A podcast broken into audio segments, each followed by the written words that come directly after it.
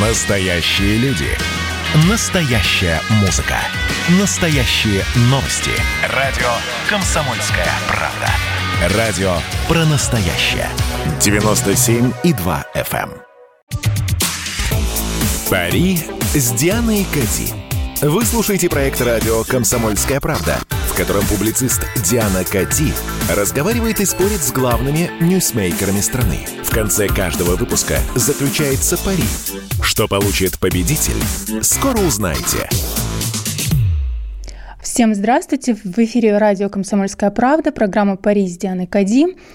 Мой гость – режиссер Карен Шахназаров. Карен, здравствуйте. Здравствуйте, здравствуйте. А ваш фильм «Анна Каренина. История Вронского» вышел в 2017 году. Четыре года прошло. Вам не кажется, что достаточно большой промежуток? Э, Почему вы не снимаете? Нет материала? Я не снимаю, ну, даже не могу сказать. Ну, нету ничего такого, чтобы мне хотелось снять. В общем, я... Я, я вам скажу, я снимаюсь в 79 году прошлого века. Моя первая картина полнометражная вышла. Я снял 40, 20 картин за 40 лет. Я считаю Анна Каренина, кстати, как 4 фильма, 6 часов по полтора часа. Я снимал как кино. Вот, ну, строго говоря, просто снимать ради того, чтобы снимать, не хочется, а так какой-то темы нет. Потом я все-таки занимаюсь еще, я директор Мосфильма, и, в общем, А вот Много- вы завсегдатай политических ток-шоу Соловьева часто бываете. О, А, да. Может быть, поэтому все время тратите на политику?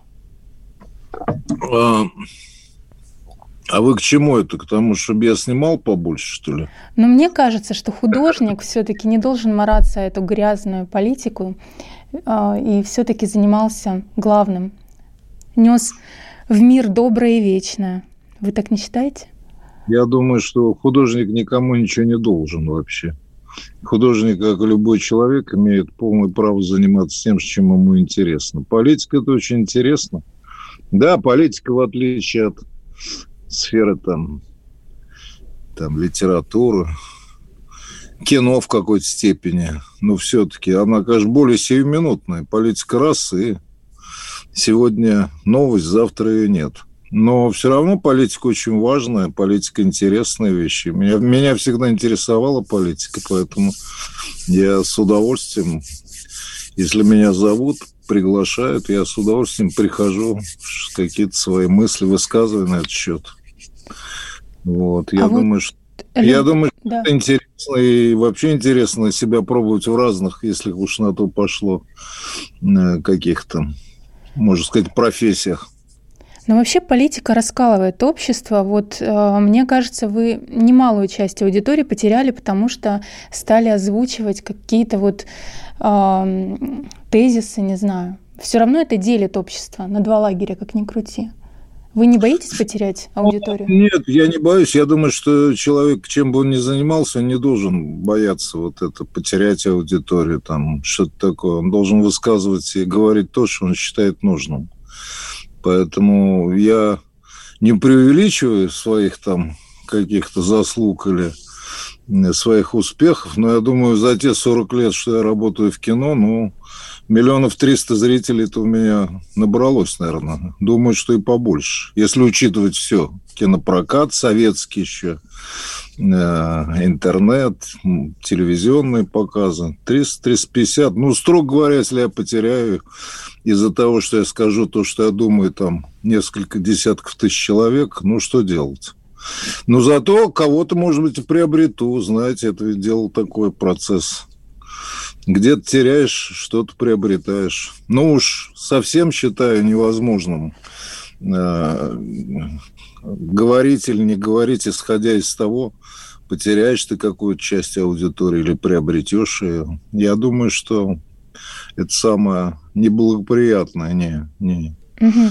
А момент. вот а, если посмотреть на шоу Соловьева того же, да, вы просто у него часто бываете, поэтому я его упомянула, то кажется, что вот мы живем в прекрасной стране. Я, в принципе, с этим согласна, но все прекрасно. Ну, послушаешь «Эхо Москвы», мы живем в Мордоре, и вообще неизвестно, как я вообще дошла до студии.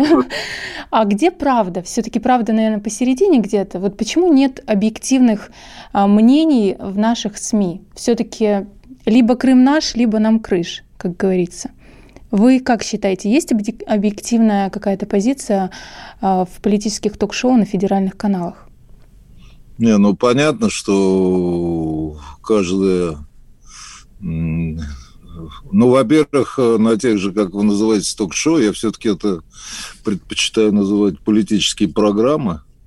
Э, там же очень разные люди выступают, у них разные взгляды. И у того же Соловьева там я часто присутствовал, действительно, там есть абсолютно разные точки зрения. И в общем, они могут представлять э, среза нашего общества каким-то образом. И, кстати, я не помню, что вот мне, например, ни, никогда в жизни не приходилось, чтобы слышать, чтобы кто-то мне или кому-то говорил, вот вы говорите это или в этом направлении. Так что, в общем, там высказывают люди то, что считают нужным. Я, во всяком случае, говорю то, что я считаю нужным, и мне никто на этот счет ничего не, не, не замечаний не делает. Ну, а такая объективная, вы хотите какую-то полную гармонию иметь, но ее никогда не было и не будет. Угу. Это, это, как говорится... Но просто в качестве ваших оппонентов, так называемых, там такие персонажи одиозные достаточно. Вам не кажется, что это тоже сделано для того, чтобы показать, вот, вот видите, мы даем им слово. И это все-таки больше похоже на шоу. Вот вы говорите программа, но мне это напоминает именно ток-шоу. Ну, я не знаю, если уж на то пошло, так с этой точки зрения назовите мне тогда что-нибудь. А, вы, вы считаете вот с большим уважением к вашей комсомоль, радио «Комсомольская правда», оно дает какую-то объективную оценку? Ну, у нас звучат там... самые разные мнения, да. Ну и там звучат самые разные голоса. Но вы же тоже подбираете определенную публику, наверное, тоже она разная бывает. Ну, но все равно нельзя же сказать, что вот э, то, что есть э, на вашем радио, это абсолютно объективная оценка всего того, что происходит в мире, правильно? Все равно субъективно все. Давайте о кино поговорим.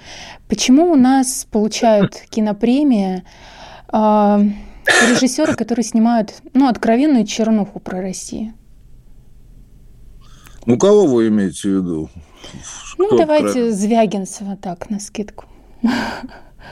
Ну, я вам скажу, я, я не вижу, я, я не являюсь там с точки зрения художественной, там, не могу сказать, что Андрей Звягинцев совпадает с моими какими-то взглядами, но он, безусловно, на мой взгляд, одаренный человек, и, в принципе, его картины обладают своим стилем, но они просто отличаются хотя бы уже от других картин, то есть это уже говорит о том, что у художника есть свой взгляд какой-то. Это уже очень важно. Я бы не сказал, что прям они такие ну, допустим, я помню вот эта картина, как у него была-то, господи. Левиафан? Все... Левиафан, да. Ну, на мой взгляд, в ней были свои проблемы, связанные с художественным раскрытием темы. Но, с другой стороны, вот на нее набросились тогда, так что она какая-то антироссийская, русофобская.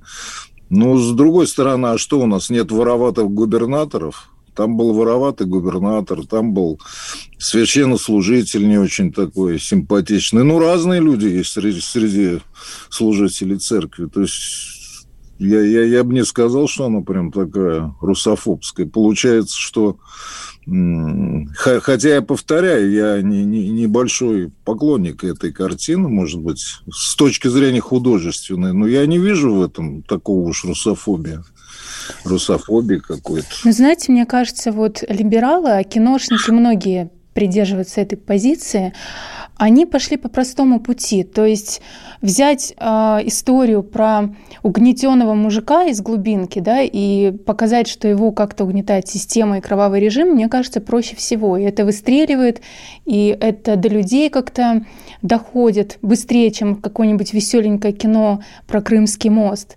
Да, вам не кажется, что они просто идут по такому пути простому для того, чтобы как-то... Да, Понимаете, я, в общем, в какой-то степени вот э, совпадаю с, э, где-то эмоционально, может быть, с вашим взглядом. Но я себя всегда стараюсь э, осадить в этом смысле и не впадать вот в такую однозначность. Понимаете, с этой точки зрения, наверное, там палата номер шесть э, Чехова, она в свое время, наверное, тоже могла восприниматься как абсолютно русофобское произведение, потому что она вообще рисовала картину э, России. Ну, ну, ничего более мрачного в своей жизни я не читал. Она абсолютно, так сказать, такая безнадежная. Но я понимаю, что Чехов на самом деле писал о сути жизни, она была очень глубокая, и мне скажут, ну, Звягинцев не Чехов. Ну да, не Чехов. Ну, строго говоря, не, не следует до такой степени уже художника так сказать, перечеркивать, потому что не совпадает с вашим мнением. Поэтому я, я, я повторяю, я на самом деле, я понимаю, о чем вы говорите, мне тоже не нравится и чернушность, и, э, так сказать, очевидная спекулятивность во многих картинах, которые э, да. описывают я, напомина... да. я напоминаю, что мы слушаем Париж Дианы Кади, радио «Комсомольская правда». Мы вернемся. Давайте не будем растекаться мыслью. Единственный человек, который может зажигательно рассказывать про банковский сектор и потребительскую корзину – рок-звезда от мира экономики Никита Кричевский. Ну, мы, конечно, все понимаем, у нас рекордный урожай, у нас же миллиард есть, мы этим гордимся. А хлеб закупали за границей. В 2003 году Борис Абрамович предлагал мне стать папой римским. Я отказался. Он разбирается в мировых трендах, строит прогнозы и знает, что надо делать.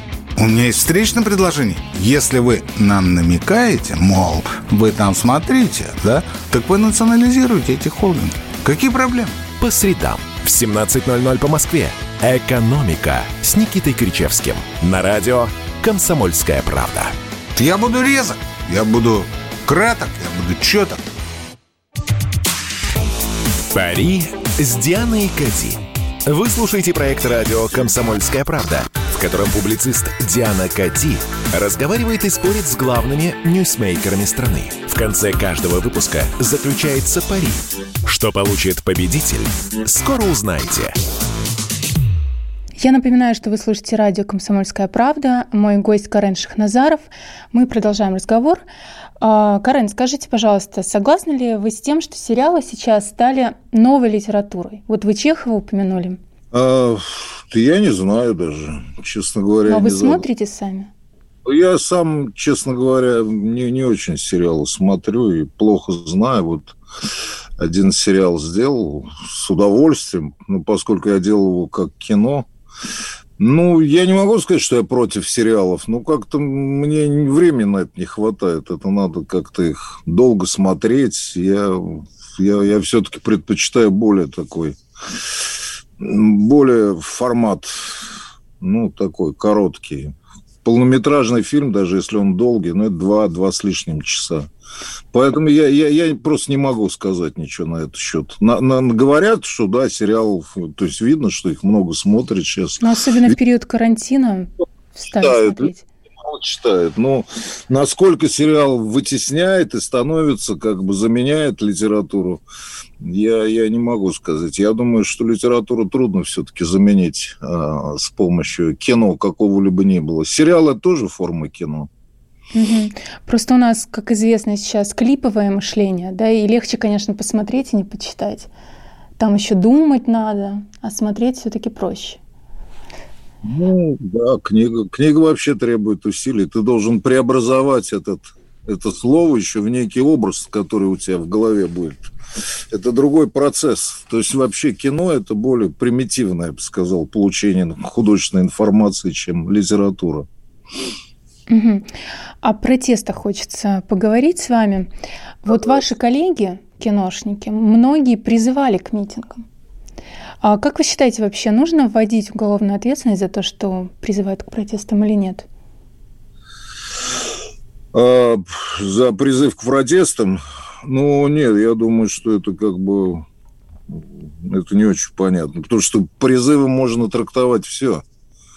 Ну, строго ну, прямой говоря... призыв. Приходите на протесты, на прогулку, как они любят называть. Ну, в принципе, я, я не думаю, что это должно караться уголовным а, мне это не, не близко. Я, я, я считаю, что особенно вовлекать там детей, подростков в это дело, мне кажется, это... И мне кажется, это не, неправильно. И уж тем более неправильно призывать и самому не ходить. Если уж ты призываешь, так ты сам ходи. Я так понимаю, что многие призывали, но сами-то не ходили. Но, с другой стороны, там уголовная ответственность за это, это как-то тоже будет странно как мне кажется. Ну хорошо, давайте так посудим. Эти протесты в конечном итоге могут привести к упадку, да, как минимум, а как максимум к развалу страны. Мне кажется, ответственность большая, они должны как-то нести на нее.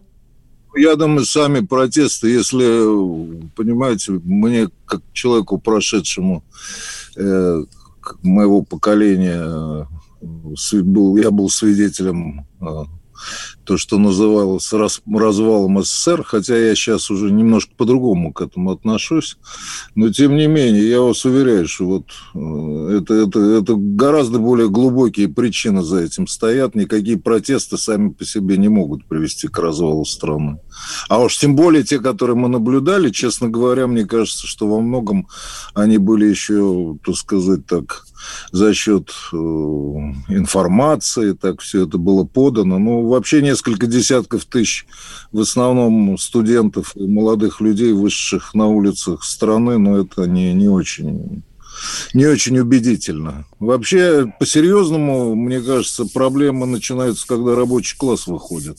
Как было в СССР. Кто кто вообще был главный, стал, вот не знаю, сознательно, несознательно, спровоцированно, но э, мотором э, вообще, э, так сказать, к тем переменам, которые в СССР произошли, шахтеры. Mm-hmm. Вот как шахтеры на, начали участвовать в политической жизни, тогда да, тогда это... А у нас приобр... выходят сытые и модные. А? Сытые и модные у нас выходят, точно не да. шахтеры какая-то такая социальная, не, не, не, не очень для меня убедительная, вот, э, так сказать, я, я, я не говорю, что они не имеют права на свое мнение, эти люди, но мне кажется, что все-таки все-таки преувеличена опасность вот этих протестов, и мне кажется, они не настолько э, существенны, чтобы из этого делать какие-то уже такие выводы о распаде страны и прочее. Ну, послушайте, на Украине тоже все начиналось с фестивалей, там пели музыканты известные, все было мирно до первой крови, да, потом все это приобрело серьезный характер. Нет, я думаю, Диана, что на Украине более серьезная история, потому что на Украине практически такая пассионарная часть, это западная Украина, националистическая Украина, она, в общем, многочисленная. Она, конечно, за этими, за этими протестами стояла, в общем, многомиллионная часть западной Украины это немножко другое. В России, на мой взгляд, такой организованной пассионарной э, части не существует сегодня. Угу. А вот мы уже э, говорили о ваших коллегах по цеху, да? Как так получилось, что все киношники вот из киноиндустрии, да, э, поддержали протесты? Ну, большинство из них. И вы как-то не, под, не попали под их влияние все-таки этой тусовочки. Можете ну, объяснить, почему? Ну, именно потому, что я, так сказать, я я, я, я, я понимаю, что эти протесты, ну, на мой взгляд, и, собственно, они, сам факт того, что они очень поддержаны с Запада, для меня уже показатель того, что не надо это поддерживать. Мы все это проходили. Знаете, опыт, опыт конца 80-х, начала 90-х, он вообще очень помогает для того, чтобы понимать какие-то вещи жизни. Поэтому я абсолютно никогда не поддерживал эти протесты, не поддерживаю, не буду поддерживать. И, и буду всячески препятствовать все в моих силах, чтобы это происходило. Но, повторяю, при этом не надо уголовного преследования против тех, кто там, как говорится, каким-то образом призывает, ну, это тоже надо с идеями, надо бороться идеями, в общем-то. Mm-hmm. Сам, со, со, со, самое сильное. Вот. Хотя не исключаются, разумеется, какие-то в какой-то момент и силовые решения вопросов. А вот можете объяснить, как драматург, все-таки, что движет этими людьми? А, вы знаете этих людей творческих, актрисами, которые призывали там Шмыкова, Бортич. Это потому, что они творчески не интересуются политикой, именно поэтому не осознают последствий это делают? Или почему? Ну, я думаю, понимаете, ведь основная все-таки, как мне кажется, представляется, основная, основная идея вообще последних э, вот этого последнего движения, так сказать, а, протестного, да, на протяж... начиная с, с Болотной площади еще там, 10 лет назад, когда это в 2012 году было. Основная идея – это возврат в 90-е годы. Вот хотя это молодежь вроде, но вот те, те кто стоит за этим, и не, не случайно, как посмотришь, что основной, основной мотор – это люди, которые так или иначе были связаны с периодом Ельцина, с 90-ми годами. И, собственно, их основная идея – это все вернуть в то время. И, понимаете, само по себе это уже обречено на, на неудачу, потому что назад не вернешься. Вот. Но, понятно, я бы назвал это что в 90-е годы произошло? В России пришла к власти компрадорская буржуазия, ее называл Маркс. Извините, я марксист, я этого никогда не скрывал. И это, то есть это буржуазия, которая была ориентирована на Запад, связана с Западом, зависима от Запада. И, собственно, вот это был а, основная суть 90-х годов. И вот, вот эта часть буржуазии была отодвинута в начале нулевых, когда в России начала формироваться национально ориентированная буржуазия. Вот. Ее интерес совпадал, стал совпадать с основным интересом российского народа, потому что в силу своего экономического интереса они уже заинтересованы в национальном суверенитете, в том, чтобы э, страна развивалась самостоятельно. Вот этот конфликт, мне кажется, есть суть вообще того, что происходит у нас, а выражается это в самых таких формах. И сюда подтягивает молодежь, артисты, которые так сказать, может быть, не все и понимает в этом деле. Э, вот. Мне кажется, вот что-то такое я бы обрисовал, угу. как внимание. А, радио «Комсомольская правда», программа «Пари» с Дианой Кади. Сегодня я беседую с режиссером Кареном Шахназаровым. Говорим мы о протестах, о кино, о либералах. В общем, в конце программы мы будем спорить. А, не переключайтесь, через а, несколько минут мы вернемся. Кто виноват и что делать, в нашей стране знает каждый. А вы попробуйте предсказать, что будет. Каждый четверг в 8 вечера по московскому времени главный редактор «Комсомольской правды» Владимир Сунгоркин делает прогнозы, как станут развиваться события. И у него это отлично получается. У нас очень сильная налоговая служба. Руководитель ее, господин Мишустин, это один из выдающихся управленцев. Ему бы возглавить правительство. Байден может победить с минимальным перевесом. И, скорее всего, они будут спорить, ходить в Верховный суд, доказывать. Карабах станет азербайджанской территорией, каковой она является по всем международному праву и, извиняюсь, по решениям, специальным решениям Организации Объединенных Наций. К лету исчезнет вся эта пандемия, и мы перейдем к нормальной жизни. И дальше я бы прогнозировал, будет огромный всплеск во всем, в экономике, в потреблении. Я предрекаю, что где-то уже к осени будет серьезный бум всего хорошего против всего плохого. Хотите знать, что будет? Включайте радиоприемники каждый четверг в 8 вечера по Москве. Пари с Дианой Кати. Вы слушаете проект радио «Комсомольская правда», в котором публицист Диана Кати разговаривает и спорит с главными ньюсмейкерами страны. В конце каждого выпуска заключается пари. Что получит победитель, скоро узнаете. Радио «Комсомольская правда», программа «Пари» с Дианой Кади. Я беседую с режиссером Кареном Шахназаровым. Карен, а, скажите, пожалуйста, вот Никита Михалков озвучил гонорары э, тех артистов, которые призывали к митингам. Там 150-300 тысяч рублей за один съемочный день, ну, практически годовая зарплата какой-нибудь учительницы в регионе. Почему недовольны эти люди и чем с такими зарплатами? Ну, во-первых, все-таки уровень зарплат не значит, что ты должен быть обязательно совсем согласен. Это что же как-то странно, да? Ну, а звучит? что их не устраивает? Ну, ну, ну, ну, ну во-первых, давайте прямо говорит, тут есть, конечно, некий элемент э, передергивания, у них там, может, 150-300 тысяч и больше, чем у учительницы, но, строго говоря, они же не постоянно их получают. Ну, артист может сняться там 20 съемочных дней за полгода, и все. И он же но не снимается. все равно, мне кажется, многовато. Большая зарплата, гонорар. Ну, в принципе, она, я, я думаю, вполне адекватная сегодняшнему дню и тех, тех требований, которые им предъявляются. Я, я не думаю, что это, э, это... Я повторяю, что надо исходить из того, что артист не снимается каждый день. Он может сняться там, он может эти, эту зарплату получать 20 дней в году.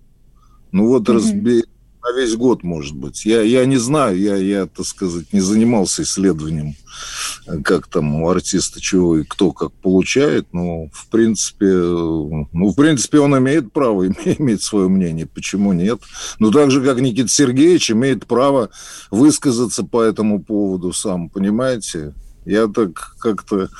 Меня вообще несколько удивляет такая, э, так сказать, такая страсть в этом вопросе, так много это обсуждают. Но Никита высказался в том, так, как он высказался. Он имеет на это полное право. Вот. Артисты, у них свой взгляд на это дело. Тоже, в общем, имеют право. Я, я ближе по своим взглядам к Никите Сергеевичу честно говоря. Может, Но меня сил... тоже смущает, что вот с таким гонораром еще быть чем-то недоволен.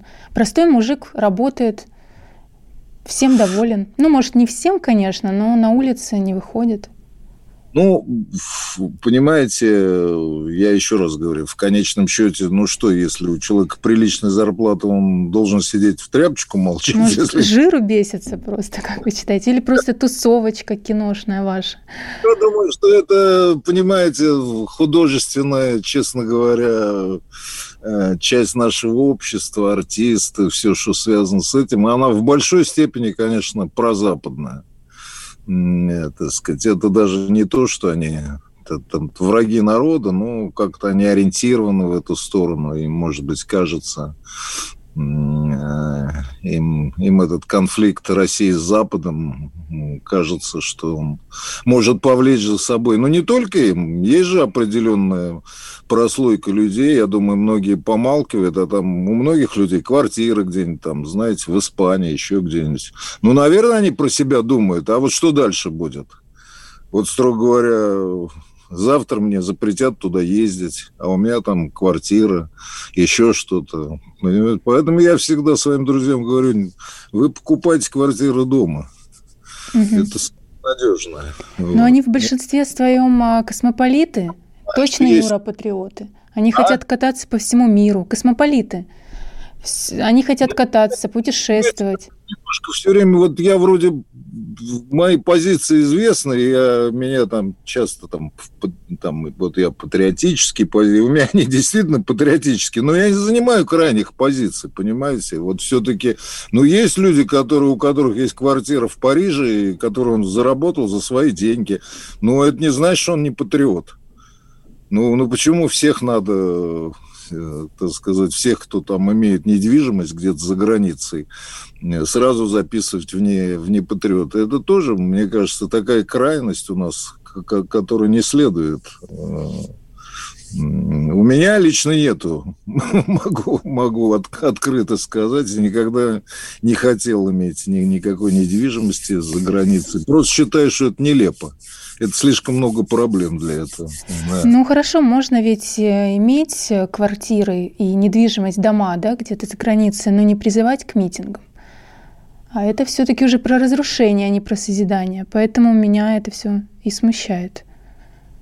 Ну, вы знаете, я, кто слышал, я достаточно активно выступал в период этих митингов в поддержку президента, но при этом ну, люди имеют право на свое мнение.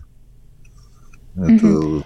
А это может быть влияние тусовки? Вот, например, у меня есть подруга лучше, она либералка, причем самая настоящая. Она вот как раз в этой самой тусовке. То есть я ура-патриотка, грубо говоря, она либералка. И вот э, я как-то написала статью в одном американском издании, и там они повесили на обложку Путина. И мы так друг друга лайкаем в соцсетях, естественно. И вот она даже отказалась лайкнуть мой пост, потому что там Путин. Я подозреваю, что она боялась, что ее вот друзья из либеральной тусовки этого не одобрят. Но это же, мне кажется, тоже крайности.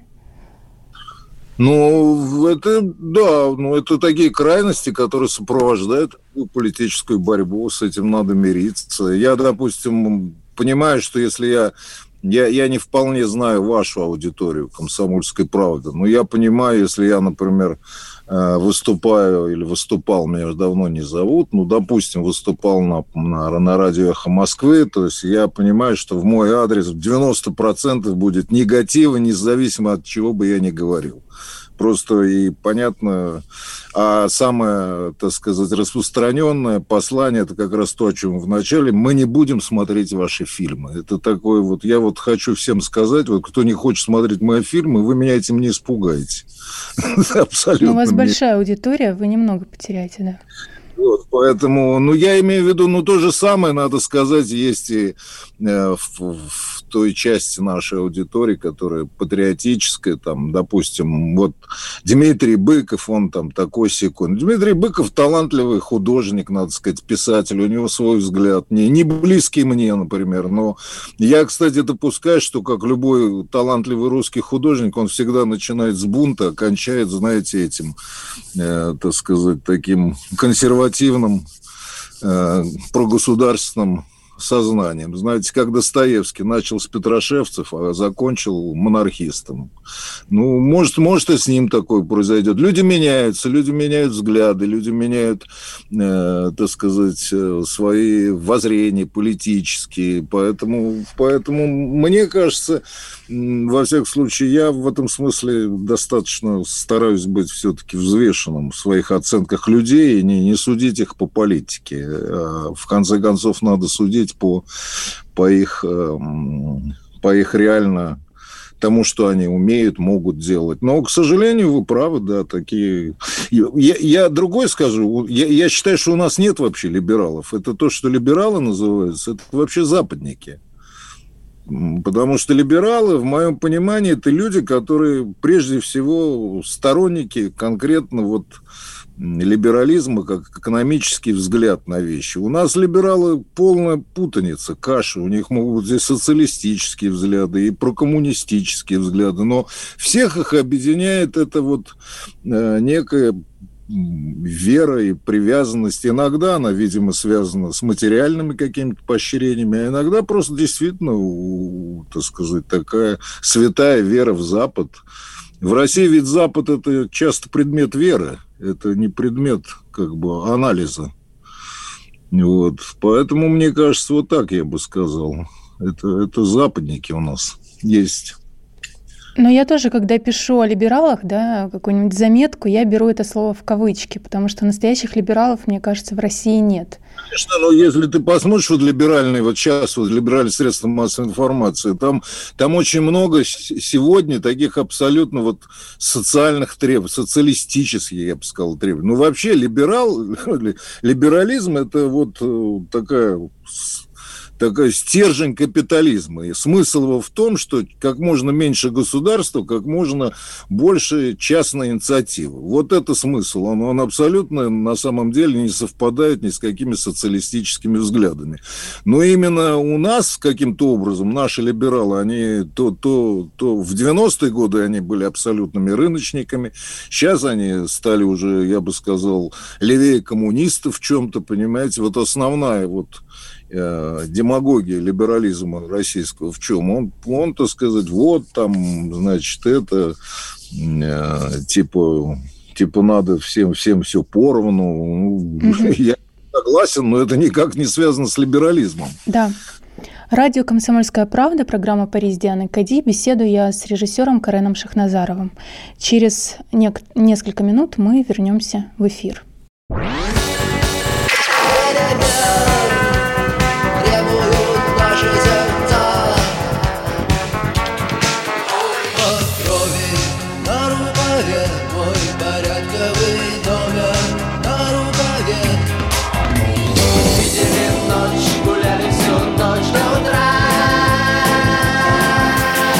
«Комсомольская правда».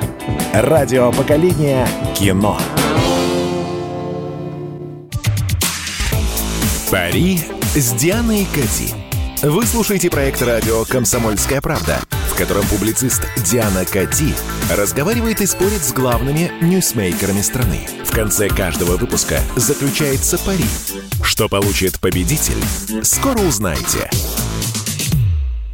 Радио «Комсомольская правда», Париж Дианы Кади. Беседую я с режиссером Кареном Шахназаровым. А, Карен Георгиевич, скажите, пожалуйста, вот вы были в выборах в Госдуме а, доверенным лицом «Единой России». Диана, у вас какая-то неверная информация. Я никогда не был доверенным лицом «Единой России». Ну, никогда не... Да, Путина вы были, да, доверенным лицом? Да, я был доверенным угу. лицом Владимир Владимирович дважды, но Единой России никогда не был. Я не состою ни в какой партии. Когда-то состоял в КПСС, я этого не скрываю. Но после того, как КПСС рассталась, я и не хочу больше ни в какой партии состоять. Так что могу голосовать, естественно, сочувствовать кому-то, но я никогда не был доверенным лицом никакой партии. А что вообще думаете об этой партии? Ну, известно, что она вызывает там сегодня, да, много нареканий. Но надо сказать, что ведь опять, ну, партия определяется тем, есть у нее поддержка или нет. Вот нравится нам, не нравится. Но у Единой России есть достаточно серьезная поддержка.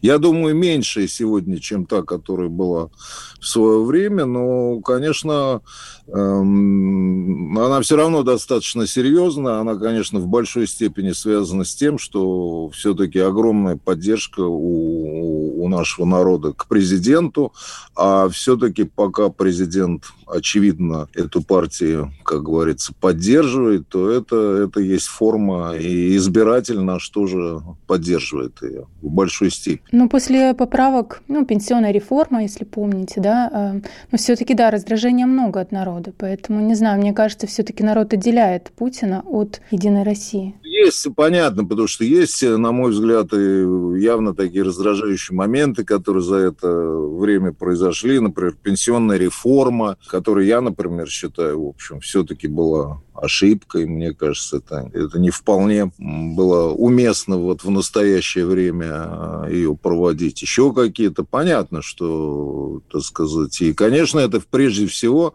э, падает на Единую Россию, она правящая партия, она определяет политику Госдумы, поэтому, конечно, в значительной степени она потеряла свою поддержку, но я бы был далек от мысли списывать ее со счетов, тем более там вообще есть достаточно много вообще очень толковых толковых и талантливых людей в этой партии. Вот я знаю лично некоторых, и там есть а другие партии, вот, которые могли бы составить конкуренцию Единой России? Но все-таки хочется новых лиц, новых людей. Я не про КПРФ, не про ЛДПР, вот эти вот, знаете, которые уже порядком надоели, а вот новые партии. Я абсолютно согласен, что хочется новых лиц, и я думаю, это проблема современной России, политического ее устройства, что вообще некое ощущение, что вот политическая элита, она как-то так несколько стала такой малоподвижной, да, и хочется хочется действительно каких-то новых лиц.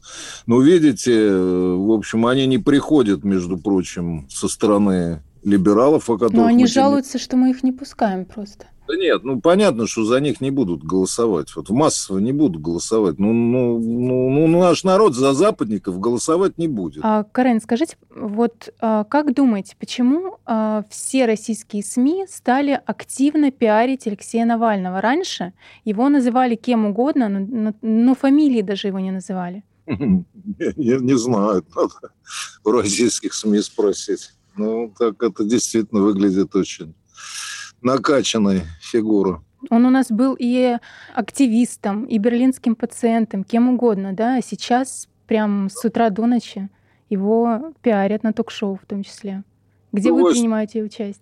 Я, кстати, там, где я принимаю участие, очень мало про него речи было, между прочим. А вообще, вы бы обратили внимание, ну вот эта специфика политики. Вот была новость Алексей Навальный, там вот эти все истории. Глядите, все раз, и растворилась в небытие. Вот вам политика. И уже нету всего этого. Все летит. Политика сиюминутная. Я бы не сказал, что сейчас уже какой-то... Я, во всяком случае, не слышу такого особого какого-то вокруг его фигуры и, так сказать, тех этих событий особых. А вот мы в начале разговора как раз а, ну, сказали о том, что вы не снимаете уже сколько там, 17 -го года, потому что нет каких-то интересных тем, которые бы вас зацепили серьезно, да? А вот о Навальном не хотите снять кино? Не хочу. Нет, нет, мне не интересно. А если бы снимали, то какой бы это был жанр? Ну, если вдруг помечтать. Да нет, я бы даже не стал об этом мечтать. Когда тебе не, не интересна тема, я не, не может, кому-то интересно, и кто-то видит в этом вдохновение. У меня ни, ничего, никаких ассоциаций, ничего вдохновляющего нет. Поэтому я даже не знаю, какой жанр. А, но наши товарищи-либералы точно используют его в пропаганде своей, да? Они же хотят из него сделать мученика. Вот э, снимут кино про Навального до конца года, на ваш взгляд? Я не знаю, но мне кажется, что нет. До конца года уже не успеть. Кино все-таки достаточно длинное дело. Я, я, кстати, помню, когда он появился, ну так вот в моей памяти, там это 12-й год, по-моему, был. Тогда я обратил внимание. Я думаю, что мне тогда казалось, что он мог бы сделать э, весьма такую хорошую карьеру, если бы он пошел путем такой легальной, э, легальной политики. А давайте поспорим. Я все-таки не соглашусь с вами. Я считаю, что снимут, еще как снимут и сделают это быстренько. все-таки эта фигура такая, знаете, очень выгодная для их аргументации либеральной. И я предлагаю вот поспорить. Я считаю, что снимут до конца года. Вы считаете, что нет. Все-таки программа называется «Пари». А, вот. Да, давайте спорить. И я, знаете, чего хочу? Я, конечно, не актриса, но давайте, если вы проиграете, вы снимете меня в каком-нибудь эпизоде. Да, с удовольствием. Я сниму, даже готова да. поправиться ради этого. Если я не проиграю, я все равно вас с удовольствием сниму. Главное, чтобы было, было что, как говорится, была тема, которая меня будет интересовать. Я, кстати, продюсирую сейчас картину все-таки. Я могу сыграть э, сексуальную отравительницу. Они ж меня в миротворец просто записали как агента ФСБ, поэтому я думаю... На Украине? Да, да. Вот так, что... так что, видите, мы с вами коллеги. Да. А что хотите вы в случае выигрыша? Вот, может быть, желание какое-то я исполню. Ну, в пределах, конечно, уголовного кодекса. Я не знаю, что, какие у вас возможности есть, чтобы исполнять мои желания. Давайте я вам что-нибудь приготовлю. Русский борщ например. Давайте, да. да? Вы, вы хорошо готовите? Ну вот узнаете, если выиграете. Все, давайте мы спорим. Вы считаете, что не снимут кино о Навальном до конца года? Я считаю, что снимут. Вы видите, вот, вот вы сами даже вот раздуваете эту, вот вы говорите шум вокруг Навального, а вот вы Ну, пари. все раздувают, я раздуваю. Я, я честно говоря, совсем не интересуюсь ни, ни, ни фигурой господина Навального, ни тем, что вокруг этого происходит. Угу что на фоне тех действительно драматических событий, которые происходят в мире, это все такая, в общем-то, мелочь. А, Карен, огромное спасибо за наш разговор. Это была программа «Пари» с Дианой Кади, радио «Комсомольская правда». Спасибо вам, Диана. «Пари» с Дианой Кади. Вы слушаете проект радио «Комсомольская правда», в котором публицист Диана Кати разговаривает и спорит с главными ньюсмейкерами страны. В конце каждого выпуска заключается пари. Что получит победитель, скоро узнаете.